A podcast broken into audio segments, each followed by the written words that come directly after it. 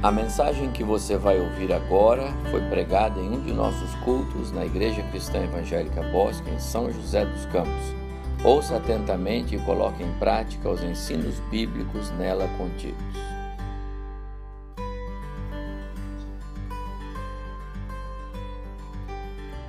Abre a sua Bíblia, mamãe. Livro de 2 Samuel, capítulo 21 verso 10. Só este versículo. Segundo livro de Samuel, capítulo 21, versículo 10. Quero, na reflexão desta manhã, falar muito especialmente ao coração das mamães. Peço licença a toda a igreja para uma palavra que eu quero dar diretamente ao coração das mães. Como eu disse aqui há pouco, as mamães de primeira viagem, né? Quem aqui é mamãe? Primeiro, primeiro filho, filho. Deixa eu ver quem. A Bernadette. Quem mais?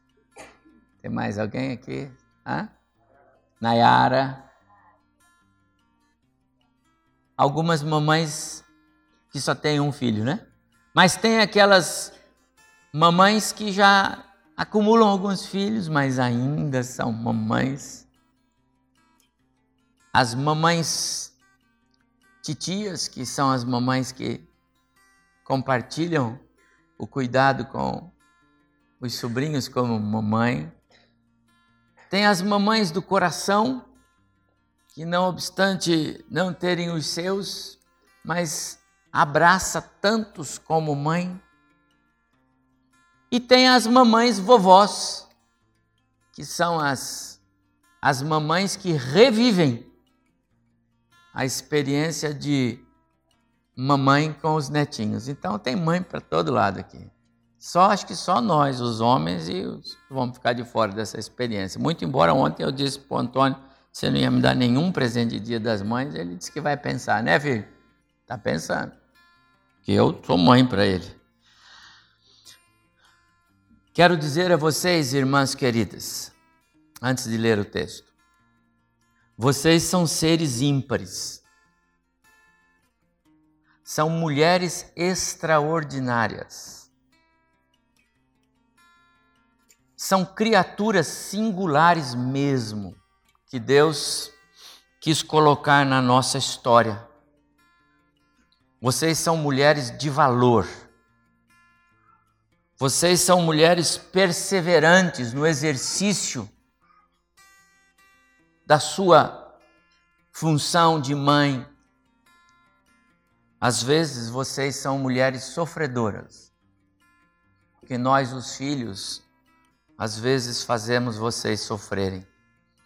Às vezes são mães anônimas, porque não são reconhecidas nem pelos filhos, nem pelos outros, mas vocês são mães.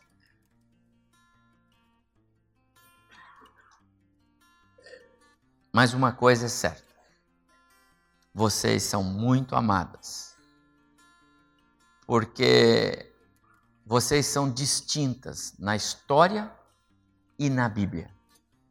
E quando alguém é distinto na Bíblia, pode ter certeza, tem algo especial por trás disto. E vocês, mamães, são distinguidas nas Escrituras Sagradas. As Escrituras Sagradas não fazem distinção de quaisquer tipos de pessoas ou situações, só aquelas que realmente merecem ser ali separadas. Vocês estão ali. Eu vou ler um verso, o verso 10 de 2 Samuel, capítulo 21, e conta a história de uma mãe chamada Rispa. Diz aqui: então Rispa, filha de Aiá, tomou um pano de saco e o estendeu para si sobre uma penha, desde o princípio da ceifa até que sobre eles, eles aqui é o os corpos de dois de seus filhos, é, até que sobre eles, os corpos dos filhos, caiu água do céu. e não deixou as aves do céu pousar sobre eles de dia, nem os animais do campo de noite. Quero dizer a você, mamãe, que o autor bíblico não narra esta história e eu vou relembrá-la para você apenas por ser mais uma das muitas histórias bíblicas. Na verdade, se eu pudesse escolher, eu não colocaria essa história na Bíblia. Se eu pudesse dizer, Senhor, vamos deixar de fora, eu deixaria esta narrativa de fora. Porque ela é muito pesada, ela é formada de uma história triste. Uma mãe que perde dois filhos de uma só vez, os seus únicos, e de uma maneira tão cruel. Houve fome na terra nos dias em que Davi era rei. E Davi consultou o Senhor e perguntou: Senhor, o que está acontecendo? E Deus disse para ele: há pecado no meio do povo. E se há pecado, há disciplina. E então o Senhor apontou o caminho. Saul, quando rei, havia desobedecido um compromisso, uma aliança que Israel havia assumido com os gibeonitas, um povo que de certa forma, nem merecia muito da, da misericórdia de, de Israel, mas acontece que eles enganaram os israelitas. Lembra daquela história daqueles homens que se vestiram de roupas rasgadas e velhas para dizer para os israelitas que vieram de uma terra muito distante e por isso queriam fazer aliança com eles? E Josué e o povo, diz lá o, o texto do livro de Josué, não consultaram o Senhor e fizeram aliança com, essas, com esse povo, povo, os gibeonitas. E assumiram um compromisso de não fazer-lhes mal, muito embora eles eram inimigos de Israel e poderiam fazer mal para Israel. Mas o compromisso foi assumido, foi dada a palavra de Josué, não consultar o Senhor. Não esquece disso. Todas as vezes que nós fazemos alguma coisa sem consultar o Senhor, mais cedo ou mais tarde, o peso daquela decisão vai cair. Vou repetir. Todas as vezes que nós, como família, esposos, esposas, pais, filhos, todas as vezes que nós tomamos uma decisão e não consultamos ou não consideramos o Senhor, Cada vez que nós tomamos uma decisão e sabemos estamos contrário ao Senhor, pode ter certeza, mais cedo ou mais tarde, o peso daquela decisão errada cai sobre nós. E aconteceu porque Saul, mais tarde, é, manda matar os gibeonitas. Num processo de guerra lá e bum, matou vários deles. Aquilo rompeu uma aliança que Josué lá atrás havia assumido. E agora o Senhor está disciplinando o povo. E então, Davi consulta os gibeonitas e diz: que podemos fazer para aplacar a ira de Deus, porque nós estamos em, em pecado. E, e os gibeonitas disseram: Nós queremos sete varões, sete moços de vocês, serão executados como como vingança pelo que vocês fizeram, vocês, Israel. Eu disse que o texto é pesado, não é? E os israelitas entregaram os moços. Entre os sete, todos deviam ser filhos de Saul. Saul não era mais rei, Davi era rei. Entre os sete foram dois. Dois moços, chamavam-se Armone e Mefibosete. Esse Mefibosete não é o filho de Jontas, esse é o filho de Rispa, filho de Saul. Eram os dois filhos amados de Rispa. Ela não podia fazer nada. As mulheres naquele tempo sequer tinham voz para poder dizer alguma coisa. Quanto mais interferir numa ordem, uma decisão do rei. E lá foram seus dois filhos, junto com os outros representantes de Israel para serem executados. História triste. Eu disse, eu não contaria essa história, eu pularia. Mas o, o, autor bíblico, e o autor é o Espírito Santo, fez questão de deixar essa história, porque no meio dessa cena triste, cruel, brota uma mãe. E sabe o que essa mulher fez? não podendo fazer mais nada, ela pegou um pano, talvez uma coberta, talvez um, um pedaço grande de pano, foi até o lugar onde os seus filhos foram executados. E a ordem era que eles deveriam permanecer ali. Não podia nem tirar dali e dar um sepultamento digno. Ela estendeu um pano sobre aquele lugar. E ela fez dali a sua morada a partir daquele dia. Você está entendendo o que está acontecendo aqui nessa narrativa bíblica, mamãe? Aquela mulher que era mãe, como você é, ela deixou a sua casa, deixou todas as suas coisas. E quando a Bíblia diz que foi assim, você pode acreditar, ela fez assim. O Senhor não permite registros bíblicos para sensibilizar a, a mente humana que a lê. A palavra de Deus é para os que creem e creem nela como autoridade bíblica. E aquela mulher transfere-se para aquele lugar. Porque diz a Bíblia que o papel dela agora era era não permitir que as aves dos céus durante o dia é, avançassem sobre aqueles seres já sem vida. E nem à noite os animais de rapina pudessem também fazer o mesmo. Ela agora tornou-se guardiã mas você percebe o que está acontecendo ali? Ela não estava criando filhos para a vida. Ela não estava cuidando de filhos ou ensinando a eles como vencer. Eles já eram sem vida. Já não havia mais nada que eles pudessem dar para ela como mãe. Eu não consigo entender. Vou ser sincero para você, mamãe, irmãos. Talvez você, mãe, compreenda o que aquela mulher fez.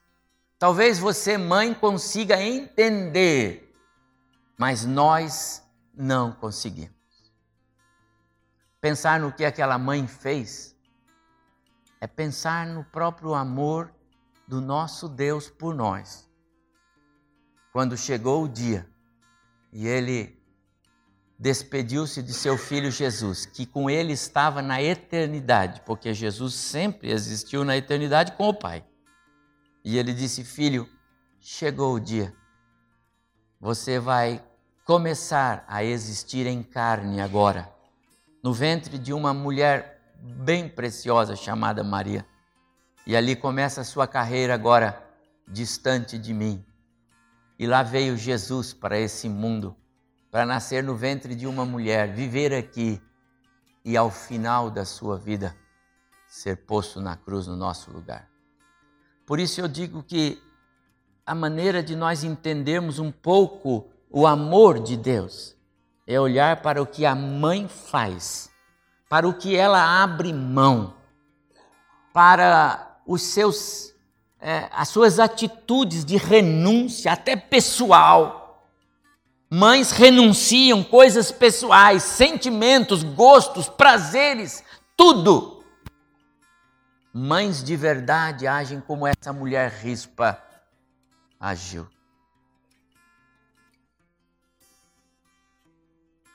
Impotente diante dos fatos, nada podendo fazer, senão exteriorizar a grandeza do seu amor, ela tomou um pano de saco só esse versículo que eu li.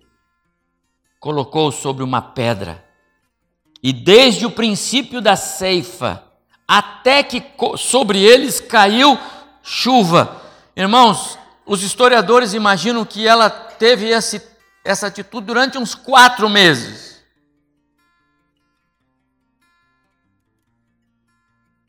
Que é capaz de fazer esse ser extraordinário e surpreendente que chamamos de mãe? O que é capaz de fazer?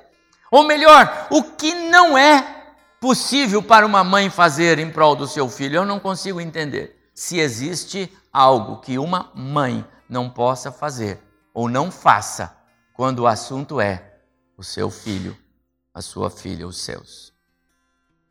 Eu fiz uma pergunta para mim mesmo: de que são feitas as mães? não pode ser feita do mesmo material que eu sou feito. Não pode ser feito do mesmo material que você, meu irmão. É algo especial. Tem ali algo especial que Deus colocou. Um dia nós vamos saber. Quem são essas criaturas que chamamos mãe? Eu vou dar três respostas agora de manhã e três à noite a esta pergunta que eu mesmo fiz. As três da manhã são olhando para a rispa e algumas outras mulheres, mas bem rápido. E à noite eu quero olhar para Raquel, a mãe de José. Quem são essas mulheres? E eu digo, primeiro, são vidas extraordinárias, mulheres extraordinárias que desafiam as estruturas sociais no exercício do seu amor materno. Você, mãe, é isto. Nós, homens, muitas vezes não sabemos desafiar as estruturas sociais. A gente é muito preso a elas. Nós somos muito metódicos no que fazemos. Nós dizemos assim: olha, não tem mais nada para fazer. Nós dizemos assim: olha, é por aqui e está pronto. Quando nós vamos, eu gosto de me lembrar disso, viu? Eu já falei isso aqui uma vez, vou repetir. Quando a gente vai no, no, no, no, na formatura dos filhos pequenininhos, nós, os homens, ficamos lá atrás com o celular bem discreto, né? Filmando. A mãe vai lá no primeiro banco, certo? Tira o maestro do lugar, o filmador do lugar aqui sou eu, porque meu filho está lá. Ou não é assim? É assim que a mãe faz. Ela sobe no palco, ela faz qualquer coisa, ela só vê o filho, ela nem vê o resto. Elas desafiam tudo. Amados irmãos, esta mulher, ela desafia estruturas sociais de tal forma que se nós lêssemos o texto, nós vamos ver que Davi, versículo 11 desse mesmo capítulo 21, quando tomou conhecimento do que Rispa fez, mandou reunir os ossos de Saul e outros e outros e os que foram executados e deu-lhes um sepultamento digno. Eu fico imaginando, sabe, o que você, mãe, é capaz de fazer nessa estrutura social decadente, caótica que vive o nosso Brasil. Eu creio que se as mulheres cristãs se juntassem, eram bem capazes de mudar a estrutura social do nosso país. São vocês que, quando gritam, as autoridades recuam. São vocês que, quando é, é, é, é batem de frente com a educação que, estão sendo, que está sendo ministrada para os, os seus filhos nas escolas, as autoridades recuam. São vocês, mamães. Nós, como igreja, temos que dizer: Deus, muito obrigado, porque as mamães não são como os papais. Muito obrigado porque elas são diferentes. Muito obrigado porque elas são como são.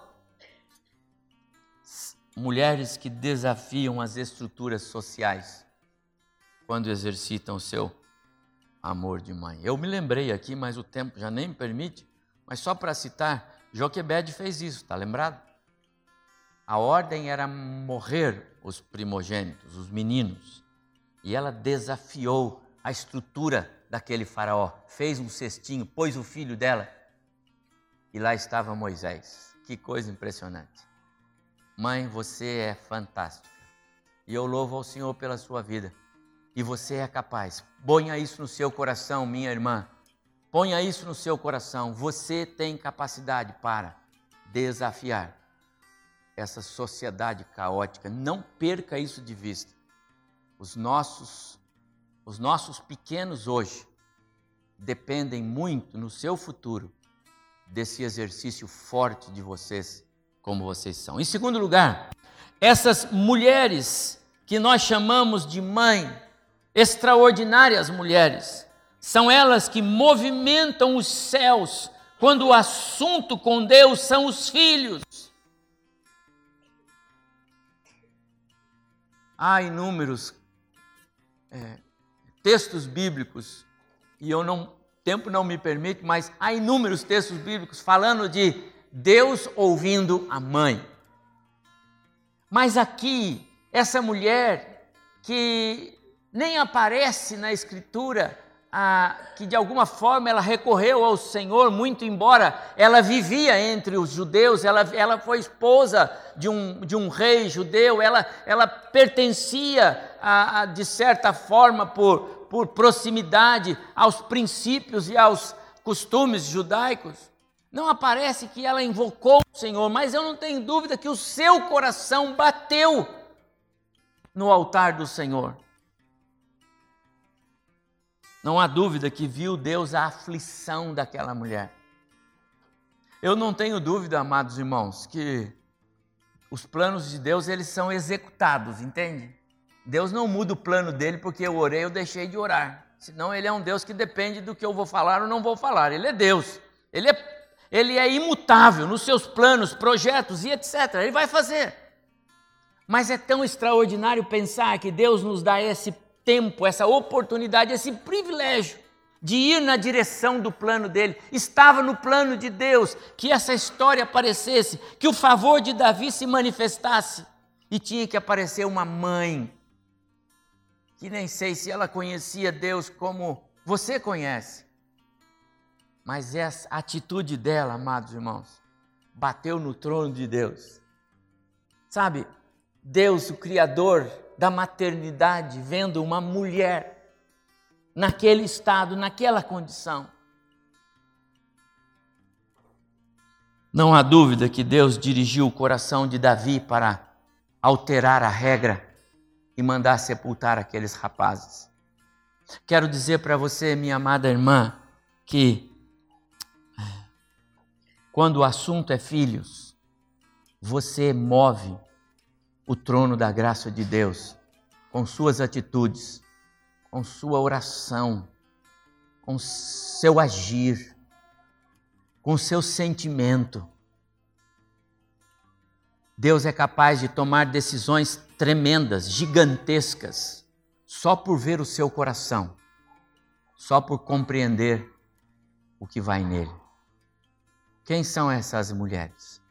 Elas movimentam os céus, elas movimentam o trono da graça de Deus quando o assunto são os filhos.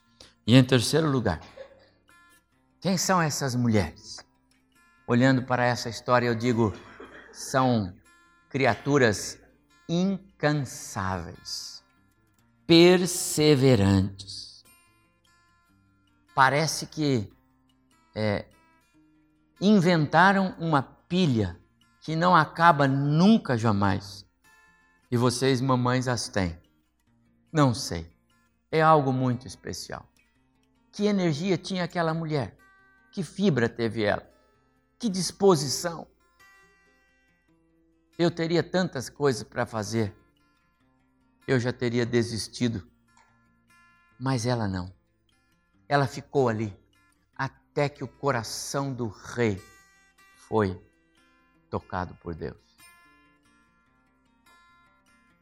Notem, ela não podia esperar nada mais daqueles meninos. Eles já estavam sem vida ainda assim ela cuidava deles como presentes de Deus para ela. Ela não fazia em troca de um beijo. A gente é muito interesseiro, né? O filho quer uma coisa, o netinho quer uma Você me dá um beijo? Não é assim? Então me dá um abraço primeiro. A gente faz isso, né? Rispa não podia fazer isso. Ela não cuidava deles como você, mamãe, cuida, preparando seus filhos para uma carreira de sucesso. Ela cuidava deles como último última atitude. Dali era para a sepultura. Por isso, sabe, mamãe, você é uma criatura extraordinária. Eu poderia continuar aqui expressando coisas que estão no meu coração a respeito de você. Mamãe, sua renúncia, sua resignação, sua dedicação, sua perseverança e, sobretudo, o seu amor. Marcas distintas de um ser, de uma criatura extraordinária que Deus colocou na nossa história.